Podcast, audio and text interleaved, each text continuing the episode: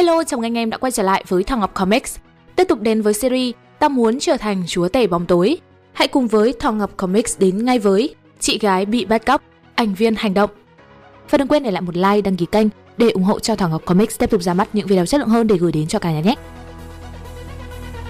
3 năm đã trôi qua kể từ ngày thành lập ảnh viên. Alpha và tôi giờ đã 13 tuổi, trong khi chị Claire đã đến tuổi 15. Thực ra thì ở độ tuổi 13 chẳng có gì đến với bọn tôi cả. Nhưng một khi đến tuổi 15, đó mới là lúc mệt. Khi con gái quý tộc lên 15 tuổi, họ phải bỏ 3 năm liền đi học tại một trường ở kinh đô. Chị hai tất nhiên chính là niềm hy vọng của gia tộc Kageno. Nên bà già nhà tôi đang rất bận rộn với những buổi tiệc chia tay này nọ. Đúng, chị ấy là niềm hy vọng của nhà tôi. Điều đó ổn với tôi thôi, thật đấy. Nhưng vấn đề là vào cái ngày mà chị ấy phải đi đến kinh đô thì bỗng dưng chị ấy biến mất. Do đó, nhà Kageno đang lâm vào một tình cảnh cực kỳ hỗn loạn vào lúc này đây. Bước vào là đã thấy phòng nó như thế này rồi. Đó là cái giọng èo là của ông già nhà tôi. Mặt mũi ông già trông cũng không tệ đâu. Không có dấu vết vật lộn, nhưng cửa sổ chắc chắn đã được mở từ bên ngoài. Làm được chuyện này mà không làm tôi và Claire cảnh giác có nghĩa là kẻ bắt cóc thực sự ra giỏi. Ông già eo là nhà tôi đặt một tay lên bậu cửa sổ và hướng mắt nhìn xa xăm ra ngoài. Những gì còn thiếu cho cái cảnh này là một ly rượu whisky nằm giữa những kẽ ngón tay của ông già và tóc nữa. Rồi sao? Một giọng nói lạnh lùng trả lời ông ra. Kẻ đó rất thành thạo. Tôi đâu thể làm được gì. Đừng bảo tôi đó là những điều mà ông tính nói đấy nhá. Đó là mẹ của tôi. À không không, tôi chỉ đang nói rõ sự thật thôi mà. Đổ đầu hói ngu ngốc. Ôi, tôi xin lỗi, tôi xin lỗi mà. Nhân tiện mà nói, tôi chỉ là không khí ở đây mà thôi. Chẳng ai mong đợi gì từ tôi và tôi cũng chẳng gây rắc rối cho bất kỳ ai. Đó là vị trí của tôi trong gia đình mà tôi luôn cố duy trì. Nhưng cha, chị hai là một người rất tốt, nên thật đáng tiếc. Và lúc mà tội ác diễn ra thì tôi đang ở trong một ngôi làng bị bỏ hoang. Cho nên tôi đã không thể làm gì để ngăn cản chuyện này. Tôi lặng lẽ nghe tiếng hai ông bà già cãi nhau và ngay khi có cơ hội, tôi lập tức chuẩn về phòng ngủ. Tôi áp hai lòng bàn tay của mình lại và hướng về phía căn phòng mà chị Hải đã biến mất. Rồi tôi làm một động tác nhảy ôm xuống giường. Sau đó, cô ra khỏi đó được rồi. Vâng, thưa ngài. Ngay lập tức, rèm cửa của tôi bị kéo ra một cách nhẹ nhàng và từ đó một cô gái trẻ tuổi trong bộ áo choàng slam màu đen bước ra. Là Beta hửm. Vâng, thưa ngài. Như Alpha, cô ấy cũng là người tộc F, nhưng cô ta có mái tóc màu bạc khác với Alpha. Cô ta, người sở hữu đôi mắt mèo xanh lục và một nốt ruồi ở dưới mắt, chính là người thứ ba gia nhập vào ảnh viên. Mặc dù tôi đã dặn Alpha chỉ mang họ về nếu có thể, nhưng Alpha cứ thu lượm từng người như thể họ là mèo hoang vậy. Sĩ số của bọn tôi cứ tăng lên không ngớt. Alpha ở đâu rồi? Cô ấy đang truy lùng dấu vết của công nương Claire. Phản ứng nhanh đấy, cô có nghĩ chị hai còn sống không? Khả năng cao là còn. Có khả năng cứu chị hai không? Vâng, hoàn toàn có, nhưng điều đó sẽ cần sự giúp sức của ngài, ảnh nhân. Nhân tiện, bọn họ gọi tôi là ảnh nhân bởi vì tôi là người đứng đầu ảnh viên. Phừ phừ phừ. Đó là những gì Alpha nói sao? Cô ta bảo, vì bọn chúng đã có con tin trong tay, tốt nhất chúng ta nên tấn công chúng toàn lực. Hề... Thành thật mà nói, Alpha đang trở nên quá mạnh rồi. Thế mà giờ Alpha lại cần tôi giúp, nghĩa là đã có kẻ nào đó cực kỳ mạnh dinh líu tới chuyện này.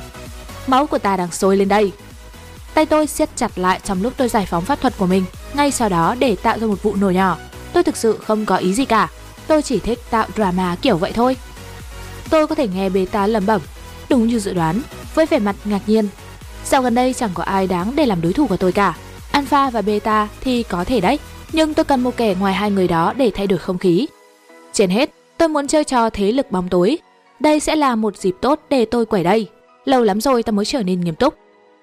Cứ như thế, tôi đang dần cảm nhận được cái dư vị khi trở thành thế lực ẩn mình trong bóng tối. Gần đây Alpha và Beta cứ thêm mắm dặm muối cho câu chuyện của tôi, cho nên nó đã trở thành một luồng gió thổi mát cho cuộc đời của tôi. Kẻ gây án, đúng như những gì mà chúng ta đã dự đoán, chính là một phần của hội Diablos.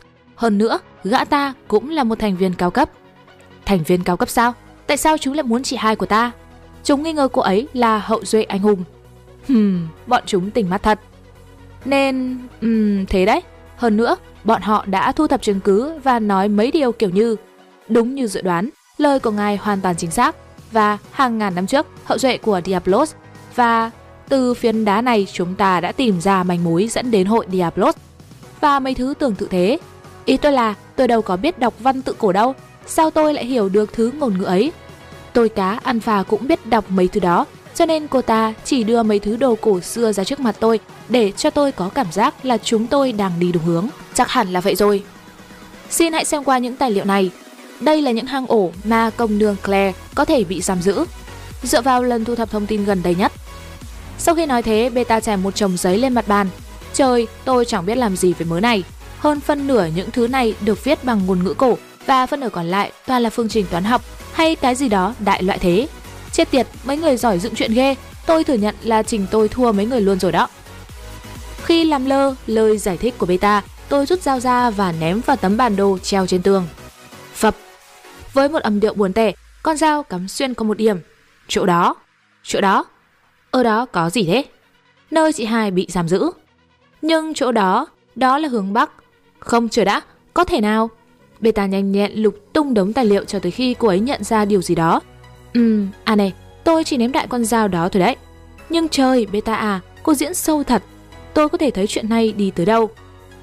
Cô sắp bảo ở vùng đó có căn cứ bí mật đúng chứ? Nói tóm lại, sau khi đối chiếu qua nhiều nguồn, khả năng cao là ở chỗ ngài ảnh nhân vừa chỉ ra có tồn tại một hang ổ bí mật. Đúng ngày chóc. Nhưng mà đọc qua được một lượng lớn tài liệu trong vài giây và suy nghĩ được vị trí của hang ổ bí mật, ngài đúng như những gì tôi mong đợi. Thưa ngài ảnh nhân. Beta à, cô cần phải luyện tập nhiều hơn. Tôi sẽ tăng gấp đôi sự siêng năng của mình.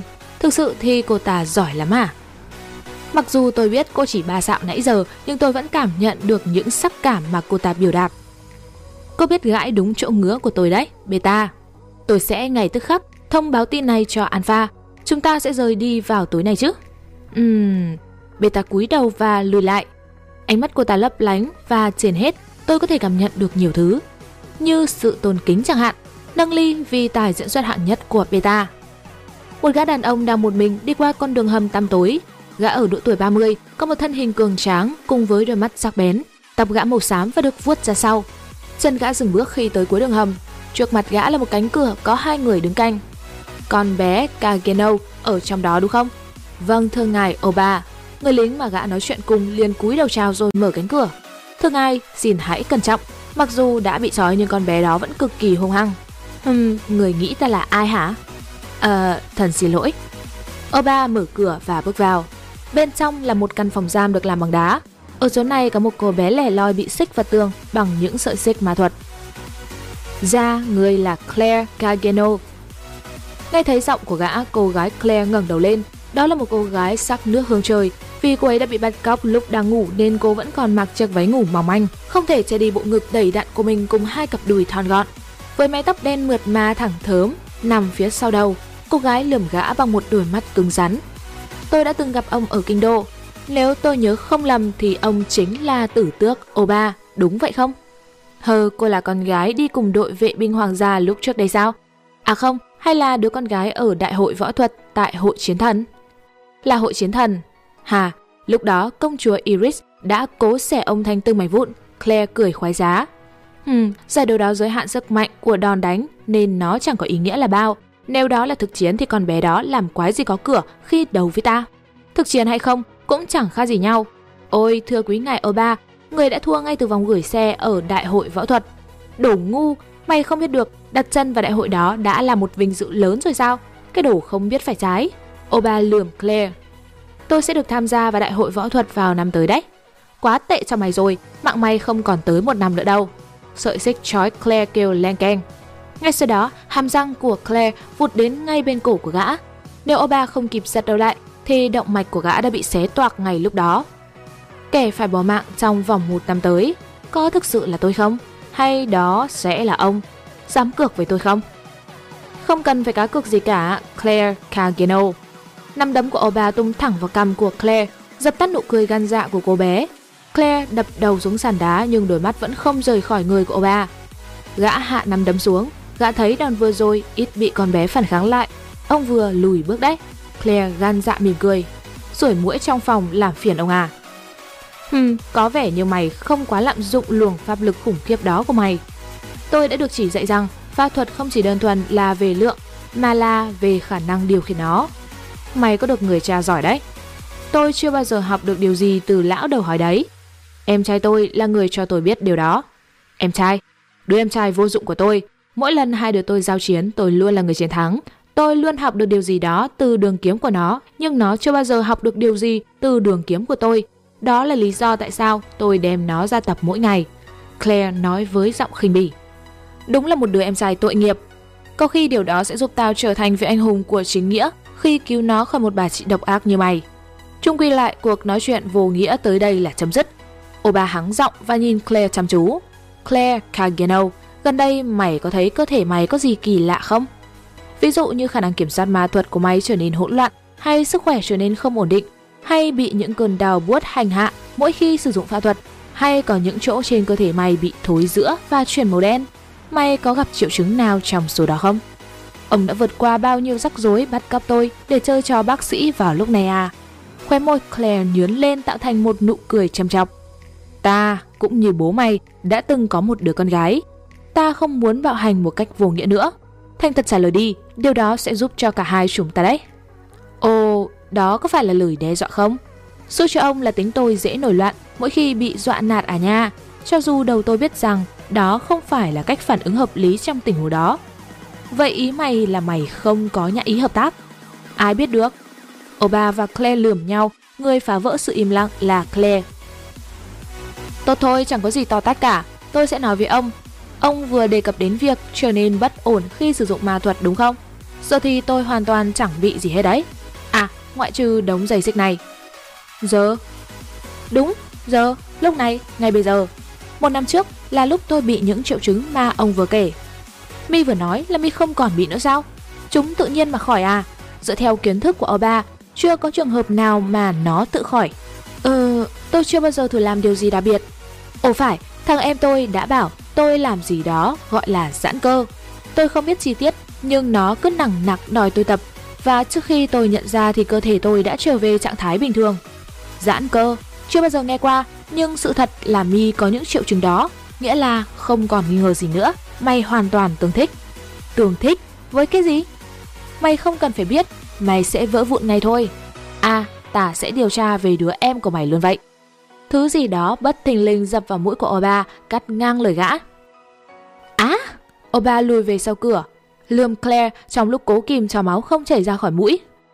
Claire Cagano, còn đĩ chó! Từ chi con bé đáng ra phải bị ghim lại rồi, nhưng vì lý do gì đó mà cánh tay trái đang đeo tỏng đen và chảy máu thành dòng trên cánh tay ấy.